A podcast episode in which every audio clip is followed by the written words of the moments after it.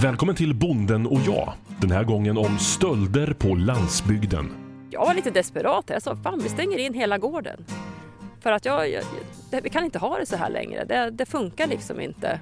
Både med otryggheten och sen eh, att man inte vet på morgonen när man kommer om man kan tranka maskinerna. Det här är Kristin Larsson, lantbrukare utanför Flen, om att vara övervakad av kriminella, att återkommande bli bestulen och om utanförskapet som brottsoffer. Det här är en podcast från LRF. Jag heter Mattias Lindholm. Mycket välkommen. Vi har ungefär två mil till Katrineholm och ungefär två mil till Flen också. Så vi ligger en bit utanför eh, centralort och där då det mesta rör sig. Ja, det är en bit ut på landet helt enkelt. Det bor inte jättemycket folk här ute längre men eh, ja, det är trivsamt och vi trivs ju med att bo här och bedriva vår verksamhet. Och nu passerade en bil precis och då, då hälsar du sådär? Ja. ja men så är det ju. Det, även om jag inte vet vem det är så hälsar jag alltid. Liksom. Det tycker jag, det tillhör god ton att man är liksom artig och trevlig mot varandra. Så. Och tyvärr då när vi pratar om stölder så har det där fått en annan innebörd. Det är att eh, även om man inte känner igen bilen och, och personerna som sitter i så Eh, så tittar man gärna på dem och hälsar i alla fall för att eh, de ska se att man har, man har sett dem. Eh, vi började ju som lantbrukare här 92 då och eh, då var inte det lika frekvent förekommande med, med stölder. Där kan jag säga på en gång att det var, det var blir man av med lite diesel då kunde man konstatera att, att eh, det var inte de här mängderna som det har varit mm, på slutet här. Utan det var liksom man, ja det här är 100 liter eller någon gång lite mer, någon gång lite mindre. Inte riktigt mätbart som det har varit, eh, varit sista gångerna vi har blivit av med diesel. Vi upptäckte väl att det, att det försvann lite diesel liksom efter några år när vi har varit här och sen så vart det där mer frekvent så att Ibland så var det lite diffust hur mycket hade vi blivit av med. Vi såg att någon hade varit och hämtat i tankarna och sådär. Det saknades ett hänglås och hänglåset var uppklippt och trasigt och någon pump var trasig. Och, och då var det egentligen inte så mycket som försvann. Men ehm, så vi, för att få det där att vara i fred så flyttade vi tankarna för att vi tänkte att vi, vi kanske kan ha dem på ett ställe där det inte är lika öppet och där det är liksom lite knixigare för någon att ta sig in utan, utan att bli upptäckt. Då. Eh, så vi flyttade dem men dieselstölderna fortsatte och eh, vid ett tillfälle blev vi faktiskt av med diesel för 75 000 kronor. Och det är betydande belopp. Det är mycket för oss och eh, det stör verksamheten så tillvida att vi stod med en tom tank och maskiner som skulle tankas. Och då gäller det att man, man har ett, en bra leverantör av dieselolja som är lite snabbfotad och kan komma och, och leverera då. Och det... Ja, det är klart, det är inte bara själva summan som är tuff för jobb utan du står där och inte har något bränsle plötsligt en dag. Precis så är det och det kan vara arbeten som är tvunget att göra den dagen på, på gärdena. Det kan vara tröskning, det kan vara eh, sådd och harvning och så vidare. Men det kan faktiskt också vara att hela samhället, förutom oss som företagare, drabbas av det. För att det kan vara så när vi var inne i snöplogssvängen att försvinner soppa ur så inte vi kan köra snö, då drabbas faktiskt eh, samhället i stort av det. Kristins gård är en klassiskt vacker gård med röda lador, gröna ängar och ett boningshus i herrgårdsstil. Vackert och kuperat. Ja, men det stämmer. Vi ser inte hit. gör vi inte. Kan, vi har haft hund som har varnat ibland så att vi har varit uppe på nätterna och tänt eh, lysen och så. Och sen så har vi tagit en sväng på gården. Och det är ju alltid så att är man, är man ute eh, och eh, tar en sväng eller om man är ute i ett ärende på kvällen då åker man alltid igenom gårdsplan och kollar så att det är lugnt. Det är liksom en rutin som, som vi har, jag tror som alla har. Liksom. Det spelar ingen roll när man kommer hem på kvällen om det så har man varit ute och, och jagat gris eller om man har varit ute och hälsat på någon. Utan då tar man en sväng på gårdsplan. Men då när ni kommer upp på morgonen då så märker ni att det saknas diesel och ibland har ni funderat på har det gått åt mer än vad vi har köpt och sådär. Men så förstår ni att det är någon som har varit här och och snott det helt enkelt. Ja, alltså den... Man blev lite luttrad efter ett tag för att vi, alltså vi eh, fram till vi gjorde, gjorde åtgärder eh, som liksom brottsförebyggande åtgärder så att säga så, så hade vi dieselstöld ungefär två gånger om året. Och det, det är inte så himla roligt faktiskt. Det är obehagligt och man kan känna sig lite utsatt. För grejen var den att eh, vi upptäckte att de hade koll på oss. Vart vi var någonstans. Om vi var liksom i närheten och vad vi gjorde för någonting. För att det, det kunde ju vara så att vi när vi harvade på hösten så brukar vi alltid ha eh, halvtraktorn stå framför tankarna. Alltså flera dagar, ibland ett par veckor i rad för att vi alltid tankade det sista vi gjorde på kvällen. Men så någon kväll så stod inte traktorn där utan den stod kvar på ett, gär, ett, ett gärde då, i närheten och då, då var det någon som var där direkt och snott diesel. Det känns lite tråkigt faktiskt och eh, i och med som, som, som du nämnde här vid något tillfälle att, att vi både, både har vår verksamhet och även så bor vi här med familj och så. Så, så det, det känns lite jobbigt att man är liksom påpassad på det viset. För det innebär att de liksom har, har koll på allt liksom som händer då. Hur har du märkt det att de har koll på er och vad innebär det? Vad menar du? Jag menar det att eh, de ser när vi, de, de har liksom koll på när vi rör oss på nätterna. Det kan vara att vi, man, vi jagar gris eh, många nätter på raken och sen helt plötsligt en natt så gör vi inte det och då är det någon som har varit där och stulit diesel. Man försöker hela tiden förebygga det. Det räcker ju inte med lås, det är ju bortkastat och eh. det räcker inte med lås? Nej, nej, det, det, det tar de sönder alltså. Vi, polisen misstänker att det är flytande kväve som används. De har sprayat på hänglåsen och sen så slår de bara sönder dem. Sen har vi, har vi liksom sett till så att det inte finns el fram till tankarna så att ingen kan använda elen, mm. eh, våran el, utan de, de kan inte komma åt det på den vägen. Men nu går vi ner där dieseln finns eller? Mm, ja, precis det gör vi. Vi ska inte avslöja några hemligheter men jag antar att ni har gjort någonting för att få bukt med det här? Ja, man kan ta kontakt med ett eh, larmbolag till exempel som kan hjälpa en att göra förebyggande åtgärder så att man, man kan få hjälp liksom med den biten. Och det här är ju saker som, som även de som är ute efter att ta diesel är ju lite uppmärksamma på sådana saker. Och, och eh, det räcker ju inte med, med en sån åtgärd utan man måste liksom täcka upp ganska mycket för att säkra sig. Eh, är min erfarenhet liksom av det. Och att man ska, man ska ta hjälp. Ja, vad var det som gjorde att ni tog tag i det här? Kom du till en punkt då du kände att nu får det liksom vara nog eller vad? Ja, jag kan säga sista gången då när vi blev av med diesel för 75 000. Vi hade nysnö eh, och man såg tydliga däckspår. Eh, man såg att de hade varit här två gånger under natten och eh, tömt tanken i princip. Eller ja, i princip, de hade gjort det helt enkelt. Och eh, ja, men polisen hade inga resurser att komma ut och göra någon brottsplatsundersökning. Så under de här åren som vi har blivit stulna så har de väl varit ute två gånger. När man gör en anmälan då så läggs eh, ärendet ner samma dag eller dagen efter. Och det är ju lite tråkigt så att eh, vi insåg att det här går inte längre. Vi har inte råd med det här. Det, även om man, man får ersättning från försäkringsbolaget så har du alltid en självrisk och sen får du betala en viss procent själv. Jag var lite desperat. Jag sa, fan vi stänger in hela gården. För att jag, jag det, vi kan inte ha det så här längre. Det, det, funkar liksom inte. Både med otryggheten och sen eh, att man inte vet på morgonen när man kommer om man kan tranka maskinerna. Det, det är liksom inte, det är inte, det är inte okej att ha så i sin verksamhet. Det gick så långt?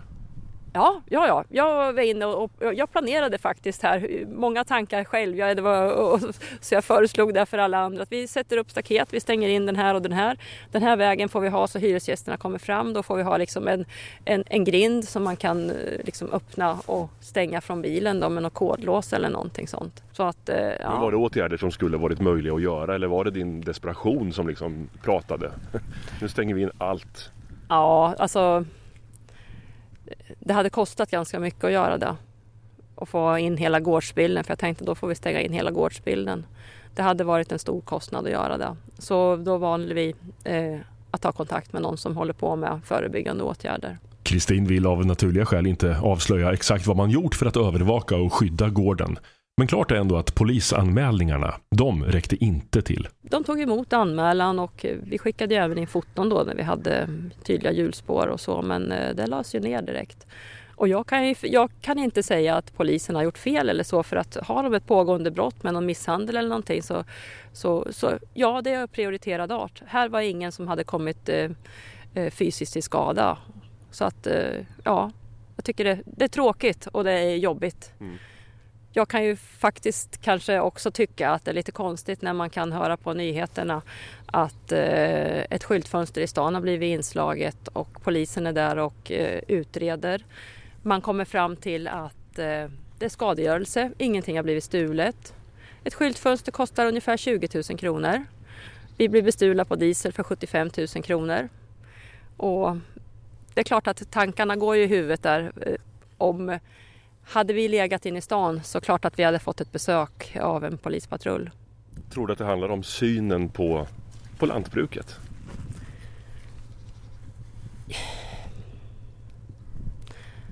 Jag vet inte riktigt.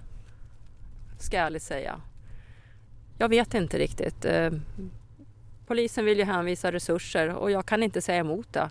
Att det tar tid att åka ut hit för att eh, då kan de missa saker i stan. Och där är det ju mer frekvent allvarliga brott liksom mot person som, som sker. Men eh, det här gör ju att vi faktiskt hamnar i ett utanförskap. Och det är ganska olustigt. Stölder från lantbruk och lantbruksgrossister har blivit allt vanligare under senare år. Det här skriver Polismyndigheten på sin hemsida. Framförallt har stölder av växtskyddsmedel och diesel ökat men även traktorer och andra lantbruksmaskiner är eftertraktade. På samma hemsida finns flera tips på hur man kan göra för att försvåra för tjuvarna, vilket givetvis är bra. Men säger det kanske också någonting om just synen på lantbrukaren? Att denne får klara sig mera själv än andra företagare? En större ensamhet? Eller utanförskapet som Kristin själv pratar om? Det här har vi alltid levt med, så det är egentligen nu på sista tiden som jag börjar liksom reflektera över det där för att eh, eh man är van att, att det är på det här viset.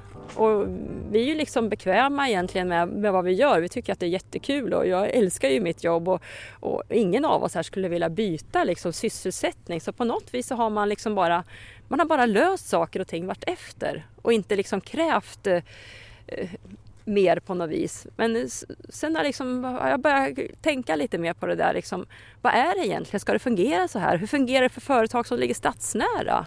Hur fungerar det för de som ligger, bor stadsnära? Det har allt med förskola, skola, eh, övriga kommunikationer med, med buss och, och, så vidare. Ja, den här frågan tycker jag är jätteviktig. Eh, är det så att vi vi kanske inte känner stödet. Vi kanske inte känner att det, det, gör någon förändring när vi anmäler. Det händer ingenting utan vi fortsätter att, att vara utsatta för stölder. Vi upplever inte att vi får det stödet från samhället om man ska vara lite drastisk. Eh, och jag kanske tror att det är hela synen på, på lantbruk överhuvudtaget. Att man tar så för givet att, eh, att vi ska producera mat och att det ska fungera här ute. Och, eh, många kanske inte ens vet, vad jag har uppfattat, de vet inte att det här ifrån maten kommer och hur, hur viktig näring det här är. Så man liksom har tänkt att ja, men det borde vara under där ute och, och, de kör lite på gärdena. Men om jag ska generalisera väldigt då. Men, och sen förstår man inte riktigt hur, hur viktigt det här är att det fungerar. Det, det, skulle jag säga. Och samtidigt så det här med när man anmäler att man har blivit utsatt för brott, då riskerar man, som, som jag tror att många känner lite obehag av, att, att man hamnar i sin notis i tidningen.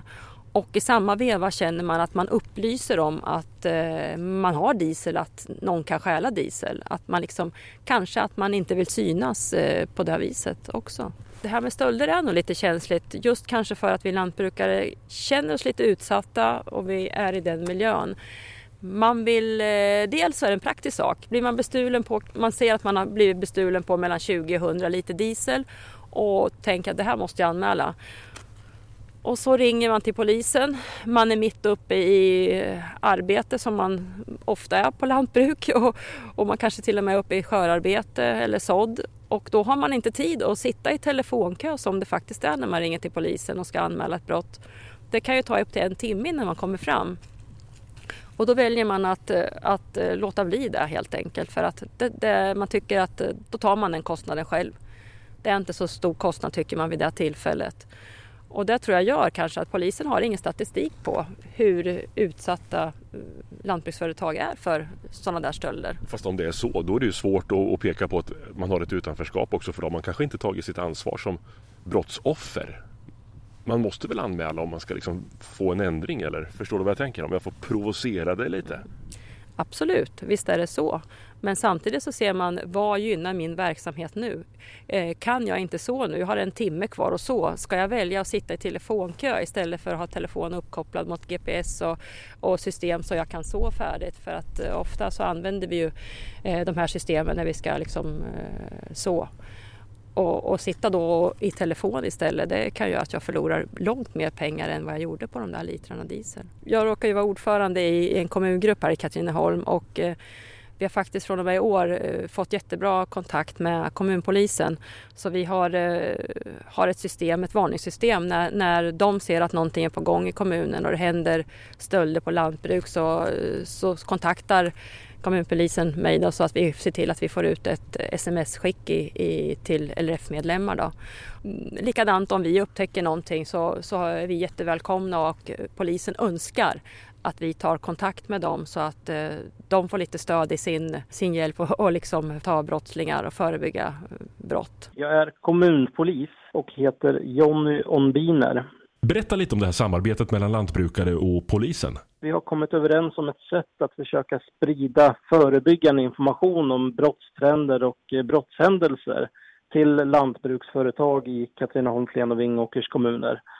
För att på så sätt då eh, förvarna lantbrukarna om någonting som kanske komma skall, men också för att ge dem en möjlighet att reagera och kanske lägga lite extra energi på att skydda sina värdefulla föremål då, under en period när man är lite extra utsatt för någonting. Det går till som så att jag då som polis är ju lite, eh, är lite informerad om brottstrender i vårt närområde. Och eh, när jag via vår eh, underrättelseverksamhet i polisen får höra att det har varit problem med något lantbruksrelaterat. Eh, framförallt handlar det om stölder.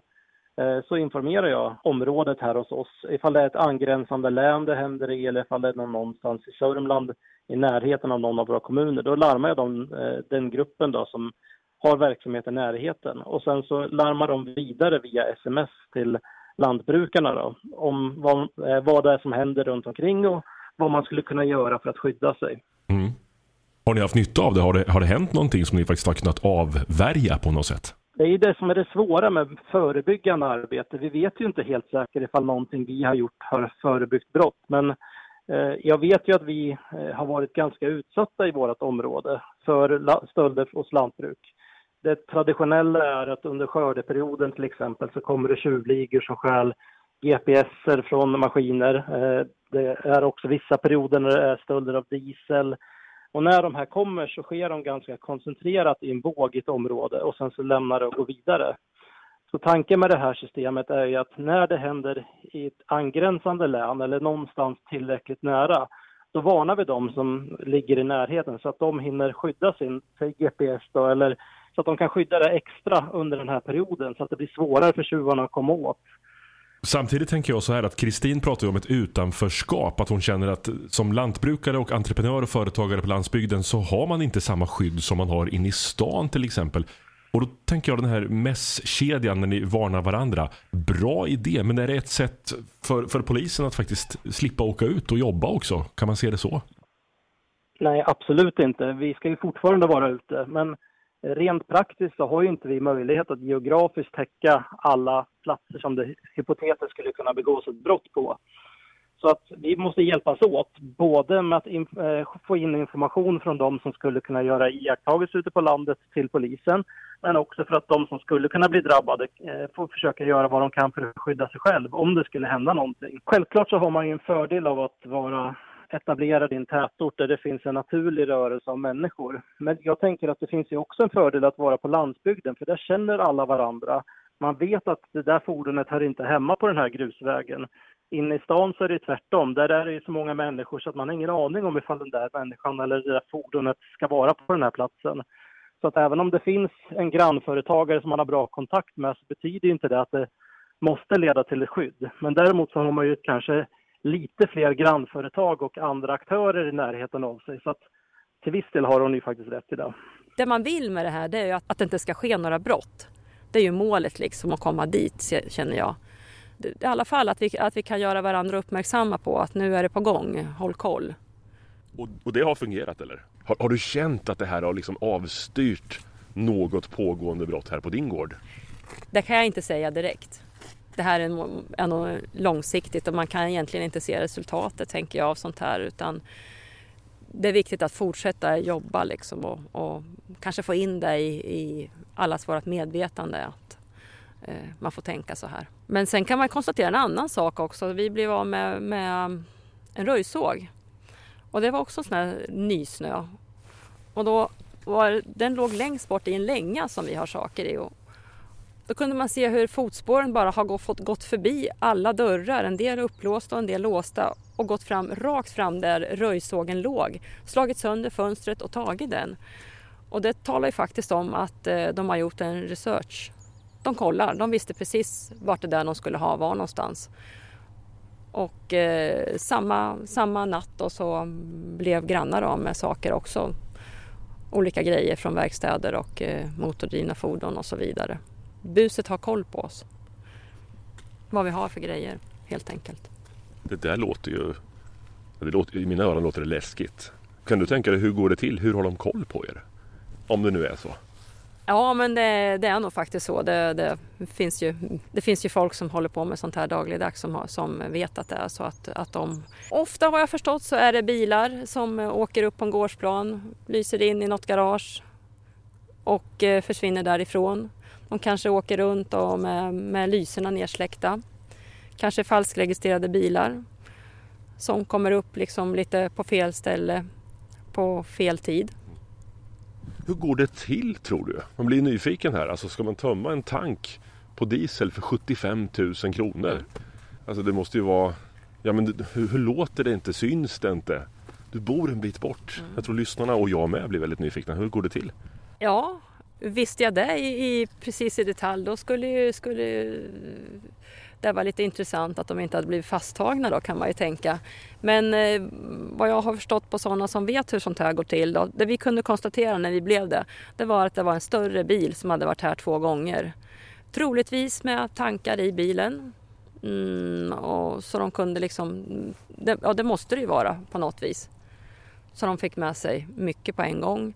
Och sen enligt de här som vet hur det går till så sätter de ut eh, spejare som ser om det tänds i någon byggnad på gården, i något hus på gården eller om det kommer en bil som kommer för nära.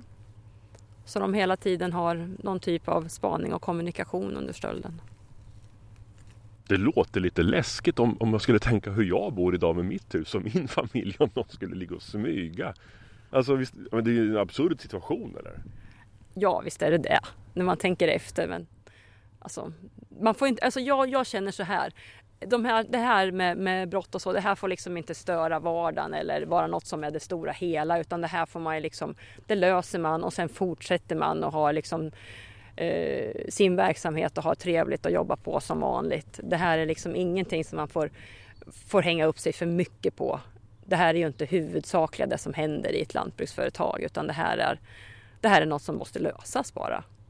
Vad tänker du framåt nu då, framtiden? Alltså dieselpriset, det har ju inte varit högre tror jag någon gång mot vad det är idag. Det är värdefulla prylar och värdefulla vätskor ni sitter på.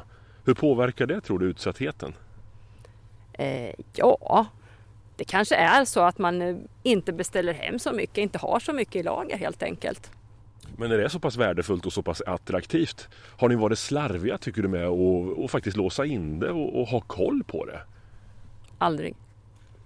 Det är så pass värdefullt för oss, som jag sa tidigare, inte bara av rent eh, ekonomiskt värde, själva en liter diesel, vad den kostar, utan det är för våran hela verksamhet. Vi kan inte, vi kan inte våga våran verksamhet genom att vara oförsiktiga. Det, det vi behöver, alltså allt som vi odlar behöver vi ha diesel till. Vi behöver ha diesel för att sköta våra djur. Det har stått tankar och de har varit helt låsta. Eh, inget som man kan komma åt att använda. Vi har inte haft el fram till tankarna ens.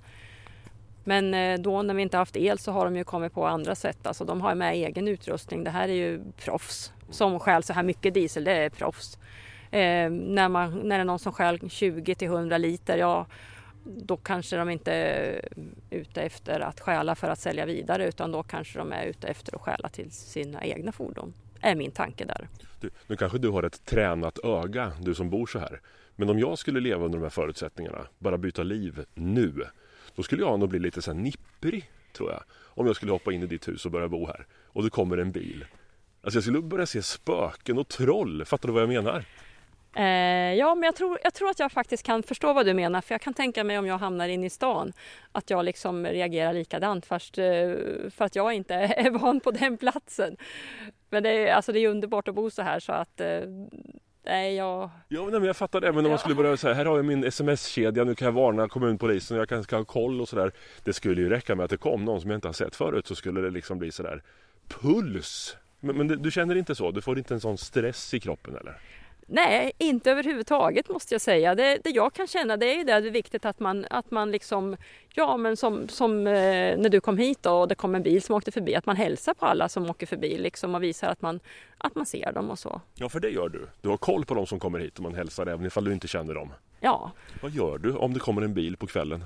När jag satt i soffan lite och kollar och så, så smyger upp en bil och, och ställer sig här. Då kan det nog hända att jag ger mig ut och kollar faktiskt. Om, om det är någon som jag kan hjälpa eller, eller om det är någon som försvinner då kanske man till och med ja, men försöker få någon liten bild på dem. Mm. Hur är känslan då när du ger dig ut? Ja, ganska neutral kan jag säga. Ja, det ger dig ingen oro eller så? Det är klart att, det, att man liksom funderar lite grann och så. Det, men jag tror att det, det stadiet är liksom passerat lite grann när man har hållit på så många år som vi har gjort och, och ja, men råkat ut för lite saker. Att det är inte så att man, man rusar hals över huvud utan det är mer att ja, man får kolla upp det här lite. Mm. Har du hund? Idag har inte just vi hund men eh, vi har mycket nära grannar som har hundar. För det är väl effektivt va?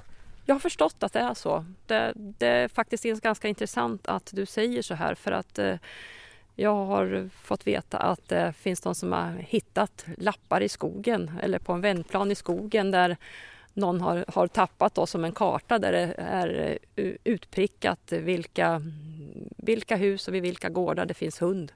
Så det är också ytterligare en sak i den här eh, att vi förstår att vi är kartlagda. Vad är det du säger? De har hittat sådana lappar där någon har fyllt i var det finns hund och inte? Jajamensan. Och det är nog inte bara i den här bygden utan det, det finns nog i alla bygder. Så att man har lite koll på hur det ser ut och vart det finns hund och vart det finns grejer och sådär. Det viktigaste tror jag är, det är att vi anmäler när vi blir utsatta. Hur litet eller stort det än är så behöver vi anmäla det så att vi får statistik på det. Och eh, så att man, man liksom förstår hur allvarligt det här är. Det är väl det, det är väl där jag, jag, jag ser i första hand eh, som vi behöver göra. Och eh, att vi blir, blir, tagna på allvar. Att eh, polisen har sådana resurser att han kommer ut till oss som företagare och, och ser vad som har hänt. Då. Och eh, utsattheten. Och faktiskt så finns det en hel del som vi kan göra som polisen har koll på. Att de tipsar oss om hur vi kan göra för att förebygga brott. För att eh, det är ju faktiskt så att eh, vi, behöver, vi behöver få stöd i det här. Behöver vi få. Vi är företagare som alla andra och ska känna oss trygga med det. Du har lyssnat till Bonden och jag, en poddradioserie från LRF. Ansvarig utgivare Carl Selling. Och du, det finns flera avsnitt i den här serien med spännande ämnen så det är bara att klicka sig vidare och fortsätta lyssna. Mitt namn är Mattias Lindholm och jag är programledare och producent för den här serien. Tack för att du har lyssnat och jag hoppas att vi hörs snart igen.